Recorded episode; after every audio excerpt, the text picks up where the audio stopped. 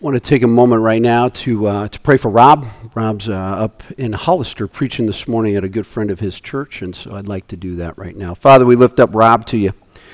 We pray as you uh, use him this morning to proclaim your good news to uh, this church in Hollister. We pray that uh, your Holy Spirit would guide him, that you would use him, and that uh, the people would be receptive to the message that you speak through Rob. We thank you for his ministry. Pray that you would uh, continue to guide him and direct him, and we lift him to you. In Jesus' name, amen. We live in a very, very, very sedentary society. Uh, statistics are out that the average, average person is seated or sedentary for 12 hours of each and every day. If you add into that the eight hours that we're supposed to sleep, that's 20 hours where we're, we're not doing much at all.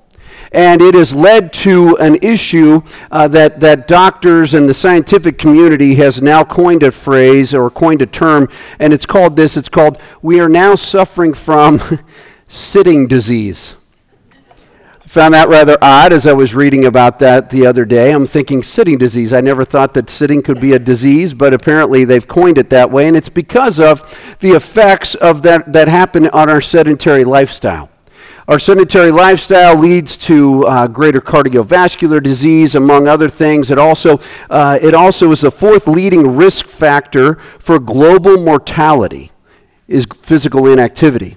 And so, as we now are, have become a sedentary people, one of the things that I find interesting, especially as we go into this passage that we're going to look at today, is that God desires us to be moving. How do we know? We have bodies. Our bodies are designed to move, our bodies are designed to keep moving. Now, by doing physical activity, or, and, and frankly, here's the thing they say for every hour that you are seated, you need to get up and walk or do something for about five minutes. It helps things go, it helps, it helps keep you clear, it helps, it helps keep your body moving forward. And also, this moving does a number of things. First off, it increases circulation. God bless you twice. By the way, protocol on sneezing. Okay, first off, it's fine. But do you say God bless you after, the, after they're all done sneezing, or do you just say God bless you after the first one and that covers everything? You do it every single time? Well, God bless you again then. So there you go. So I just sort of go with the protocol of I let them sneeze and then I say God bless you to cover everything. So anyway, so back to what we're talking about. My, uh, my difficulty in maintaining attention is very obvious right now but it also it increases circulation being on the move it increases bone health it includes blood it, it improves blood flow to the brain it burns calories and it reduces the risk of osteoporosis. And it also provides pain relief. And there's all these other reasons why we need to keep moving and so, over the course of the last number of months, probably about six or seven months, one of the things that I've incorporated into my life is for every hour that I'm seated at my desk, I get up and go walking for about five to ten minutes. And I'll tell you this it is amazing how I'm able to be a little bit more alert. And, and not only does it keep me more alert, but it also it feels good to get outside. Adam just pointed out how beautiful it is here, and it's great to be outside. It's great to breathe the fresh air and, and, and enjoy that. But I bring this up to you because we're now shifting gears as we have been walking through Galatians, and we come to this place now where Paul is pretty much putting to bed his argument on why Jesus Christ is all you need why trusting in him for salvation is all you need. And now he's going to get more and more practical. It's one of the things I love about Paul. He's always he always keeps moving and he wants the people to realize where they're heading. If they were to go down this path of listening to the false teachers, they are going to head into certain destruction and certain they'll, they'll be stifled is what it boils down to. And so, what happens here as we pick it up in Luke, in, in, Luke, in Galatians chapter 5, starting at verse 13, what happens here is that we see Paul saying, We got to keep moving. We got to keep moving. It's part of what it means to live for Jesus Christ. So, the question that, that Paul's an, a, answering is this is, Where are you heading? So I invite you to turn to Galatians chapter 5 in your Bible, or if you, if you have your Bible app, scroll to there. Or if you want to use one of the Bibles in the pew, it's on page 975. So, so here we go. Starting at verse 13 of Galatians chapter 5, we read these words You, my brothers and sisters, were called to be free, but do not use your freedom to indulge the flesh. Rather, serve one another humbly in love. For the entire law is fulfilled in keeping this one command Love your neighbor as yourself. If you bite and devour each other, watch out, or you will be destroyed by each other. So I say, Walk by the Spirit, and you will not gratify the desires of the flesh. For the flesh desires what is contrary to the Spirit, and the Spirit what is contrary to the flesh. They're in conflict with each other, so that you are not to do whatever you want. But if you are led by the Spirit, you are not under the law. The acts of the flesh are obvious sexual immorality, impurity, and debauchery, idolatry and witchcraft, hatred, discord, jealousy, fits of rage, selfish ambition, dissensions, factions, and envy, drunkenness, orgies, and the like. I warn you, as I did before, that those who live like this will not inherit the kingdom of God. But the fruit of the Spirit is love, joy, peace forbearance, kindness, goodness, faithfulness, gentleness, and self control. Against such things, against such things, there is no law. Those who belong to Christ Jesus have crucified the flesh with its passion and desires. Since we live by the Spirit, let us keep in step with the Spirit. Let us not become conceited, provoking, and envying each other. Father, we pray now as we come to this time of looking at your word, we would ask that your Holy Spirit would open our eyes so that we can see what it means about heading in a direction that is pleasing to you. That you would open our ears in such a way that we can hear clearly what you're saying th- to us through this passage. That you would open our minds so that we can understand more fully what it means to be in step with you and walk by the Spirit. And that you would then Open our hearts that we would be transformed by the work you desire to do in our lives and through our lives. And Lord Jesus, may you be the one who is glorified. May you be the one who is lifted up. And may you receive all glory. We love you and we praise you. In Jesus' name, amen. So, if you were to turn to page one of your Bible, if you were to turn to page one, you would see Genesis chapter one. You would read about God's uh, about God creating all of all of creation. And one of the things that I want you to notice, if you were to go there, is that we're told that humanity walked with God. Freedom is something that God that was God's idea from the very beginning. We're free to serve Him. We're free to do these things. But freedom is God's idea.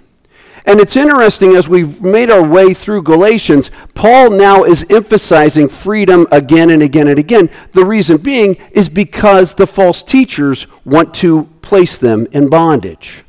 And so Paul brings up this whole issue of freedom numerous times. And as you read this, look what he says in verse 15. He says, You, my brothers and sisters, were called to be free, but do not use your freedom to indulge the flesh. That's our, that's our temptation. Hey, I'm free. I can do whatever I want to do for me.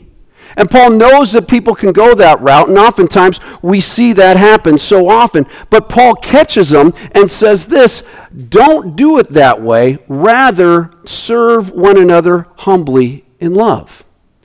We are free to love others. No agenda. We're simply free to love others. I want to invite you to do an experiment this week if you, if you so choose. I want you to pick a friend, and what I want you to do is I simply want you to do something loving for them, just because.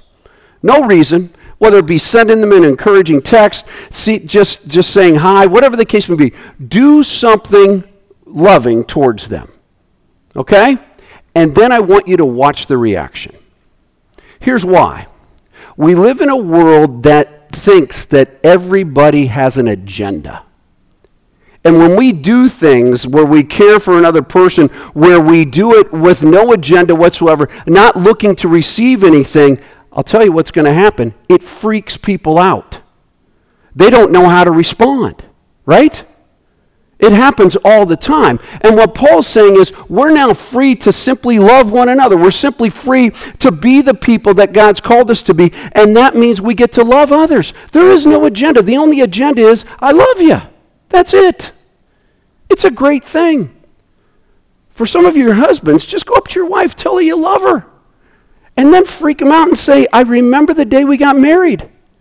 And then give them the date. That will blow their mind. But you see what I'm saying?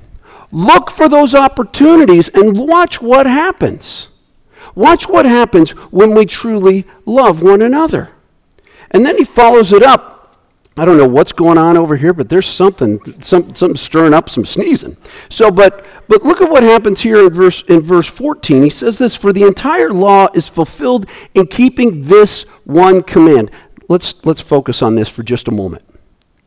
Paul's saying, out of the 613 commands that we find in the Old Testament, Paul's saying all of them are summed up in one. That means this is a huge statement to make. It's a huge statement to make.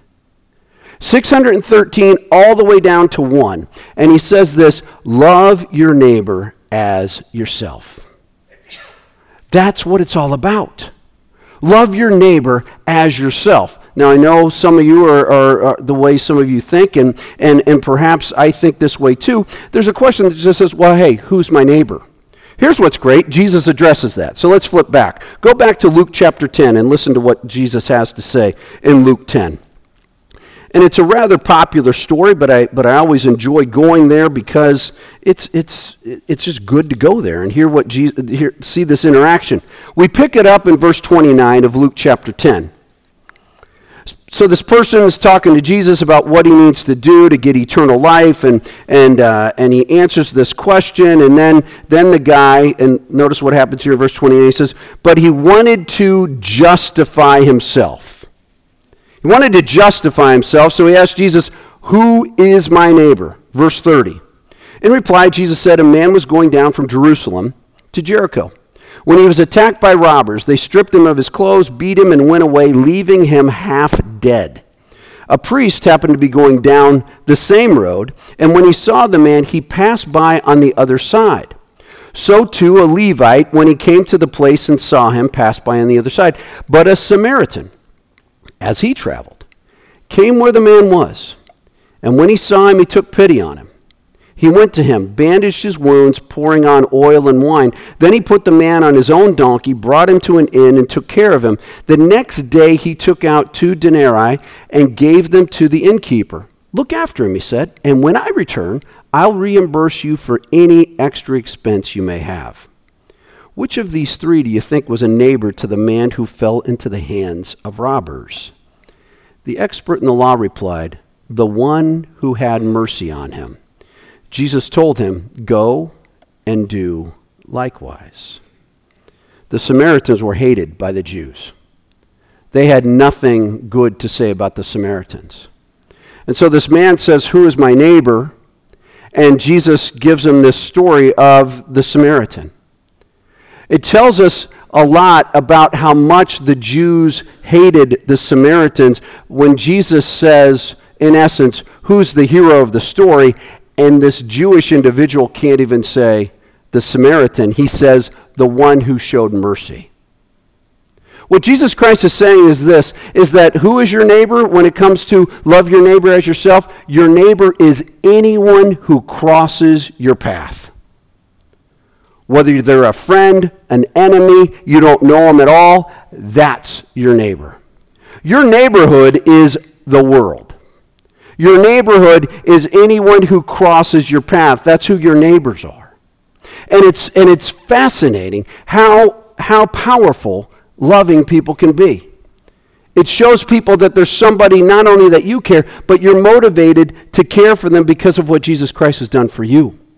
So anyone who crosses your path is to be loved. And you'll find this interesting, at least I did. Back in Galatians chapter 5, verse 15, Notice what he says immediately after he says, Love your neighbor as yourself. He says this If you bite and devour each other, watch out, or you will be destroyed by each other. Jesus just lays this very clearly and just says, You want to sum up all the commandments, do this one thing love your neighbor as yourself.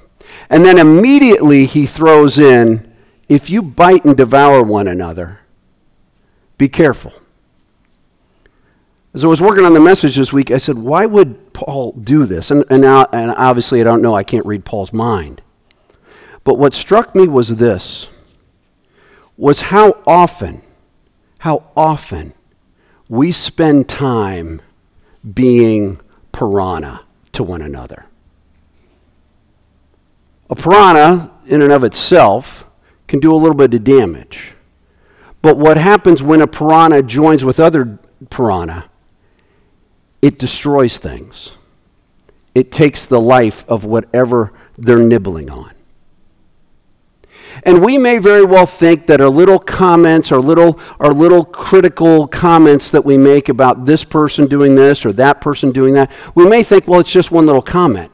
The problem is, is when that comment is one of a thousand comments. And what ends up happening is that person, instead, that person, by the way, who is a Christ following brother or sister, is no longer encouraged. They're no longer encouraged to keep going. They're no longer encouraged to keep walking. And so, what people do, and, and, and, and, it, and it drives me crazy as I've been doing ministry for, for all these years, one of the things that strikes me all the time is this is that we're on the same team, and yet we seem to bicker at one another more than we do love each other.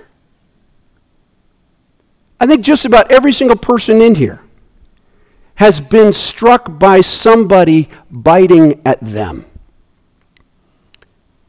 And you wonder why Christianity doesn't move forward. It's because the world sees what's going on among ourselves and says, Why would I want to get involved in that?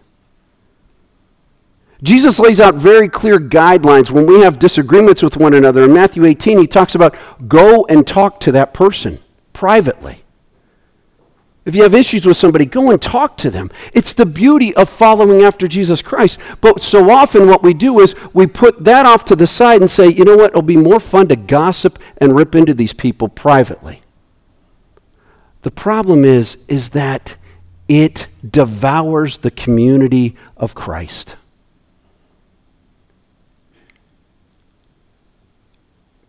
Paul says this watch out, or you will be destroyed by each other. I don't know all the conversations that happen uh, in, in your life. I, I don't know that, and, and, and that's a good thing. But I want to encourage you by the power of the Holy Spirit if you're spending time biting and devouring others, by the power of the Holy Spirit, I command you to stop because it's doing no good. It's an issue that's happened since, I mean, this is back in the first century. It's an issue that's been going on for a long time. My desire is for FBC Salinas to be a place where we encourage one another, we help each other. Those in leadership, we come alongside and say, hey, how can I help you? Those that are looking for opportunities to minister, we say, hey, how can I help you?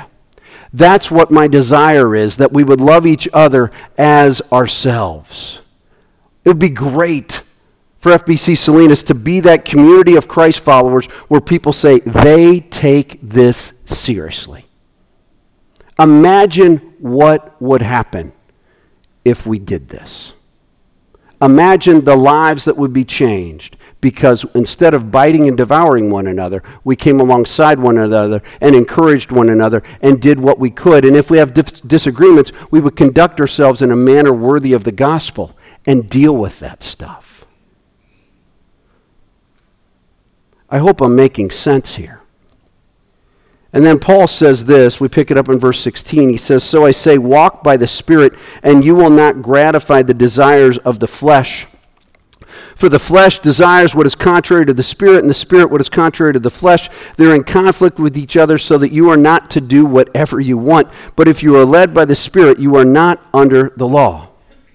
One of the items that I love about Paul is this is that he always provides a solution. He's provided the issue and now he provides a solution and his solution here is by going step by step.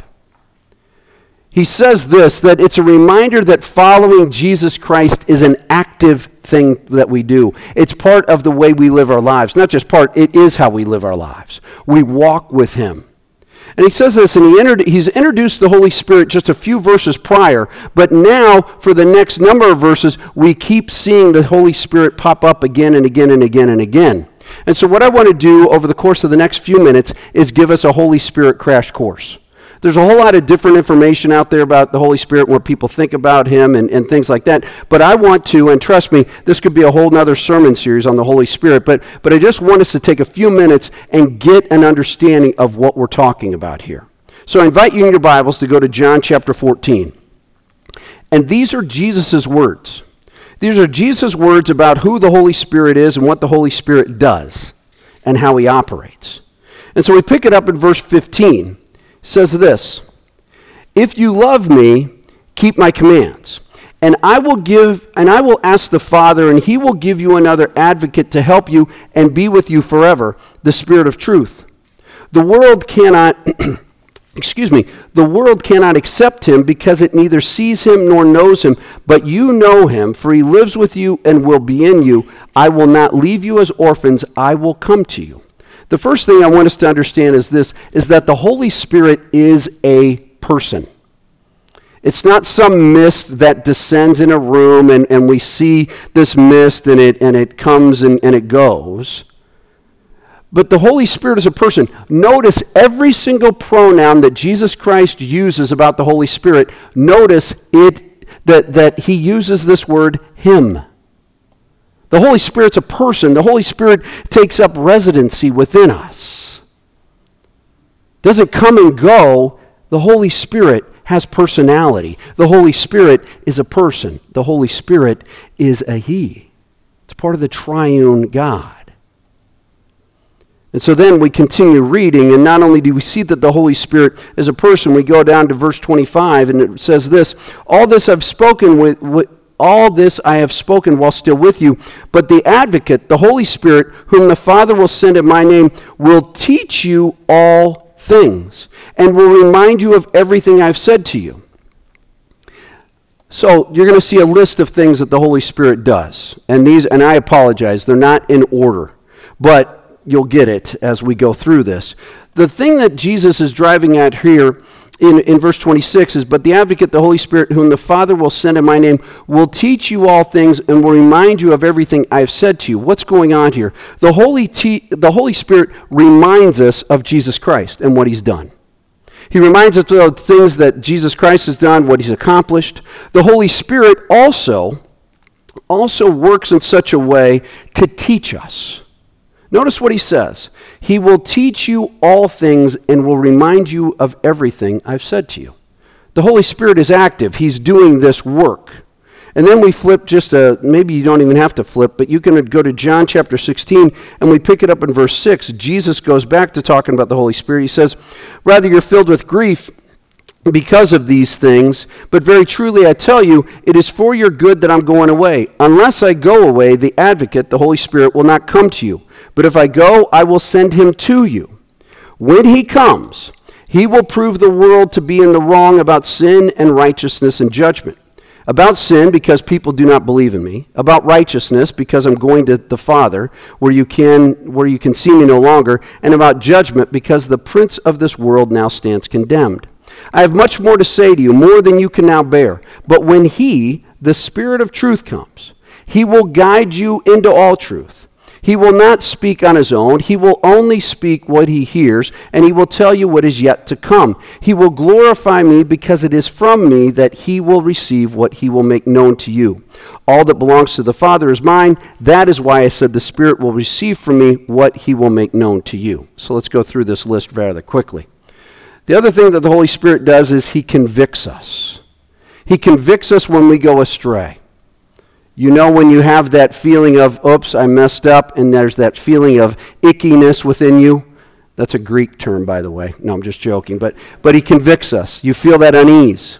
We're also told not only that the Holy Spirit convicts us, the Holy Spirit also renews us. The great thing about Jesus Christ and his genius and, and the Godhead's genius is this is that when we are convicted, there's this sense perhaps that we could begin to beat ourselves up. But what's great about the Holy Spirit is he comes in and says, Yeah, you're broken. Yeah, you, you messed up, but I'm here to renew you.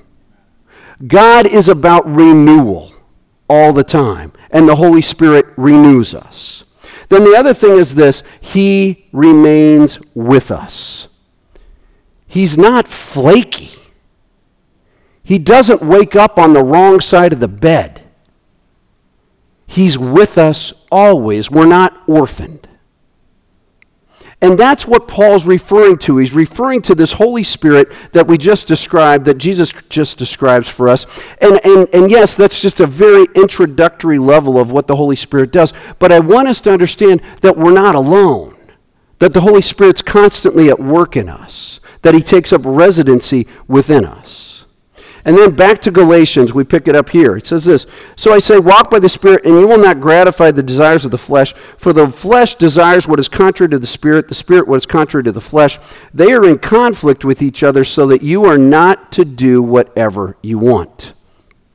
Question Do you feel the tension of following with Jesus?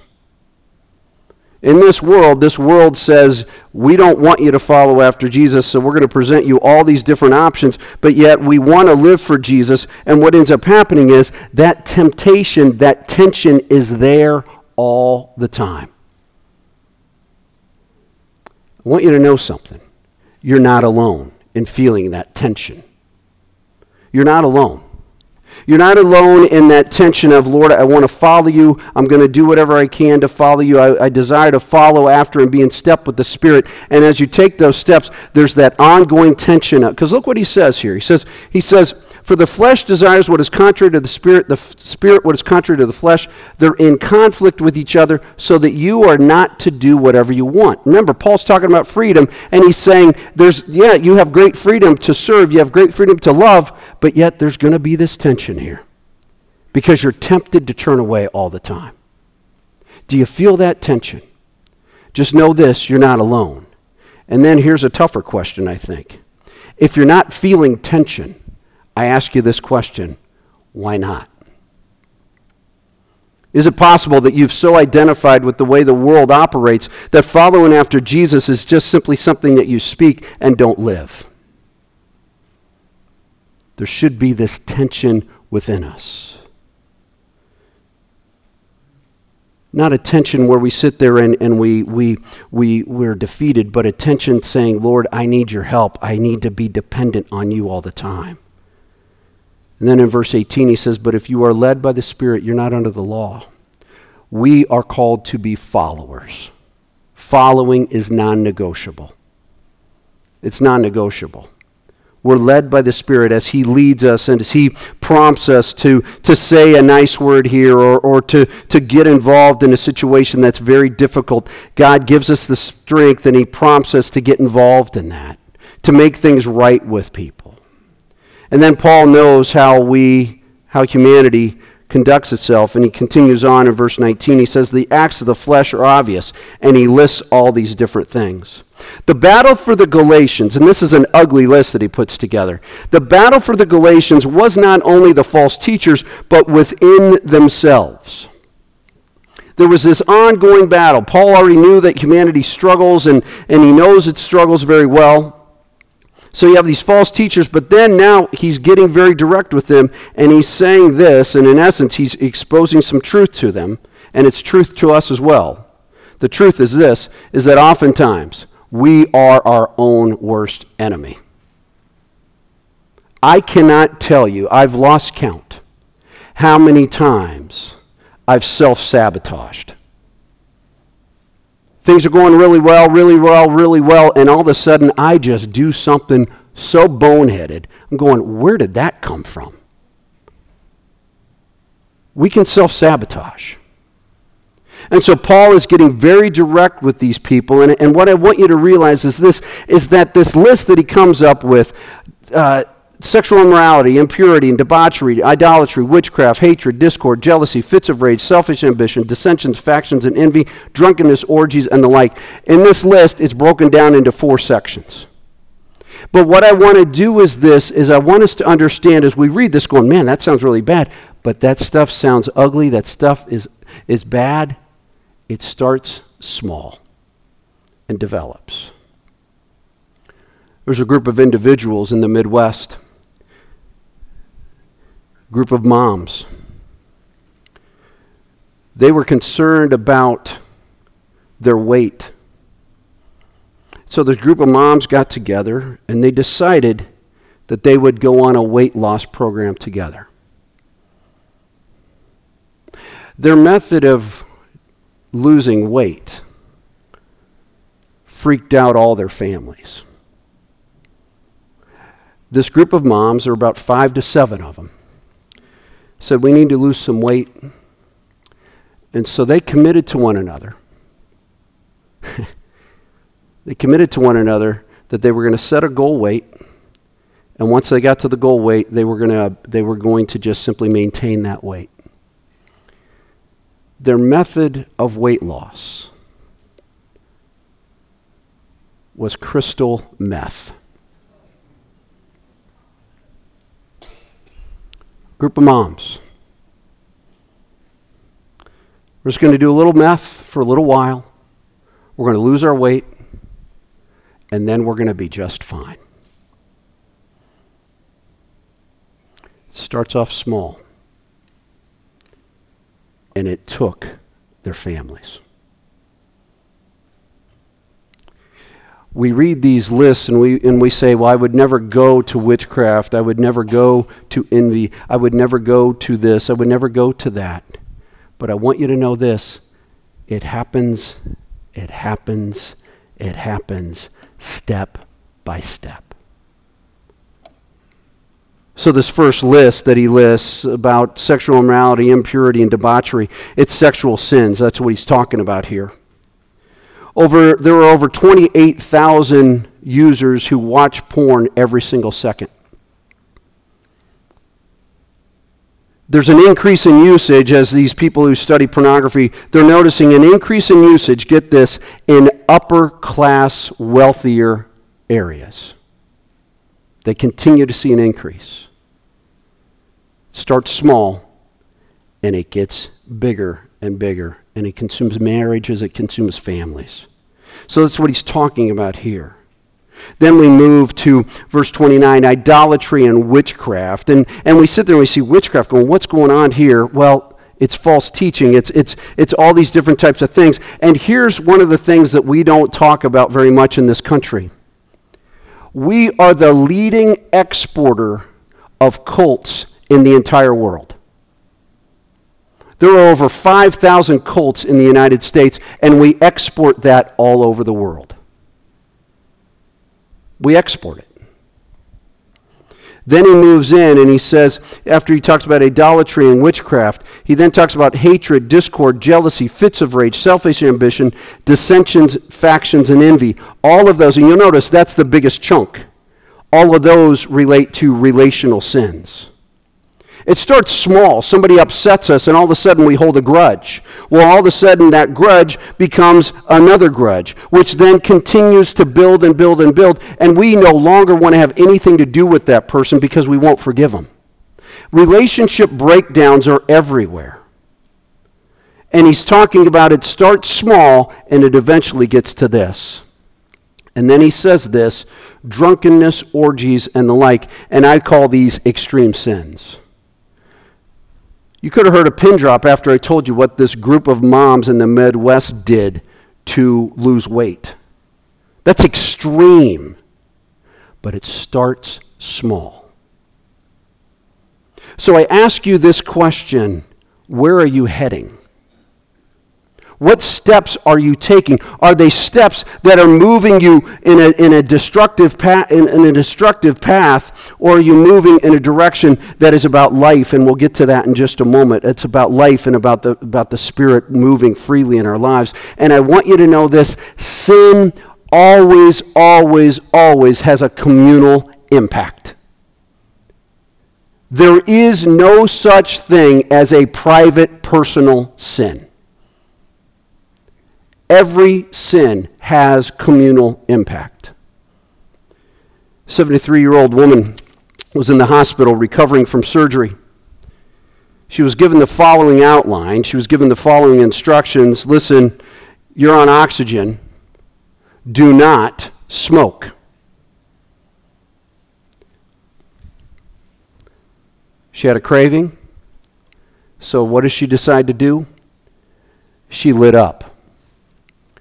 I should have used a different phrase there. Kaboom. Thankfully, it was only minor burns that she suffered, but the wall got blown out, all this kind of stuff. People had to be moved. Her desire to do what she wanted impacted other people and inconvenienced the hospital. Folks, your sin, my sin, it affects the way we interact with one another. And what Paul's driving at here is this he's saying we have an opportunity to be free to live for God, and when we only look out for ourselves, we don't do that. But Paul, again, always, always, always comes through. And we pick it up in verse 22. But the fruit of the Spirit is love, joy, peace, patience, kindness, goodness, gentleness, faithfulness, and self control. He lists all these things. Those who belong to Christ have crucified the flesh with its passions and desires. He provides a list for life. Look at that list. Look at that list and tell me if there's anything on that list that this world is not in desperate need of at this time. And we, as Christ followers, those who have the Holy Spirit dwelling within us, we get to live out this life of love, joy, peace, patience, kindness, goodness, gentleness, faithfulness, and self control. We get to live that out. And what ends up happening is God's kingdom continues to expand, God's reign continues to expand. So instead of only looking out for ourselves, Paul says, be sensitive to what the Holy Spirit's doing and his work in your life. Verse 24 Those who belong to Christ Jesus have crucified the flesh with its passions and desires. Crucifixion always takes time.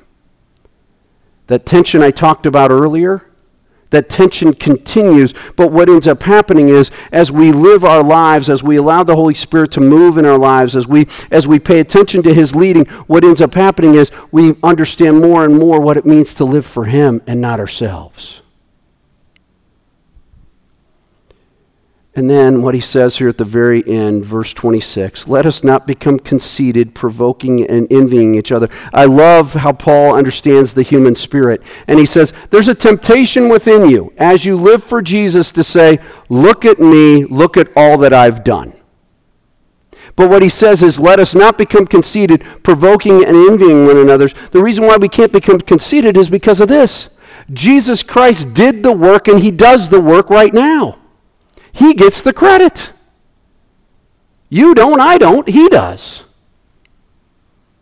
But it's so tempting to say, Look at me. So I ask you again where are you heading? What path are you on right now? If you're on a path of self absorption and destruction, there's time for you to say, I need to take a step towards life, hope, love, peace, joy. And it's made possible by Jesus Christ. Listen to these words again from the book of Luke. Read these words in Luke 9, verse 51. As the time approached for Jesus to be taken to heaven, Jesus resolutely set out for Jerusalem. Where was Jesus heading? he was heading to the cross. Why was he heading to the cross?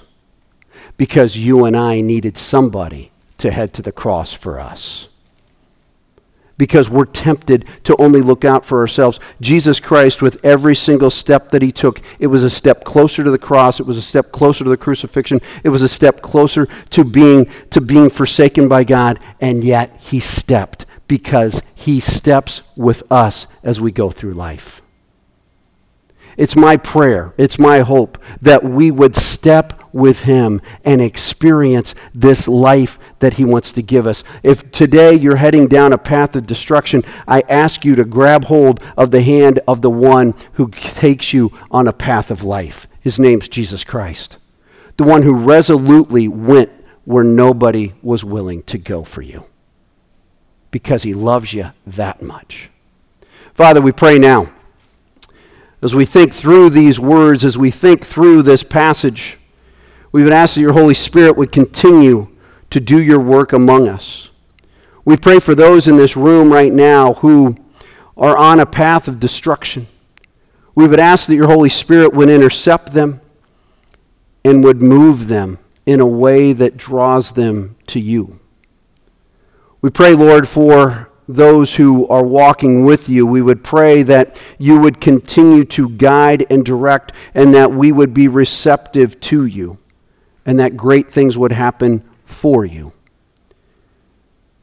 And Lord Jesus, may we not become conceited, thinking that it's all about us. And may we not devour one another, but may we be a body, a body of Christ followers who says we're there for one another and we're going to walk with one another through life. Because you, Lord Jesus, are leading us by the power of your Holy Spirit. We love you and we thank you. In Jesus' name we pray. Amen. So the children are going to come in in a few minutes because.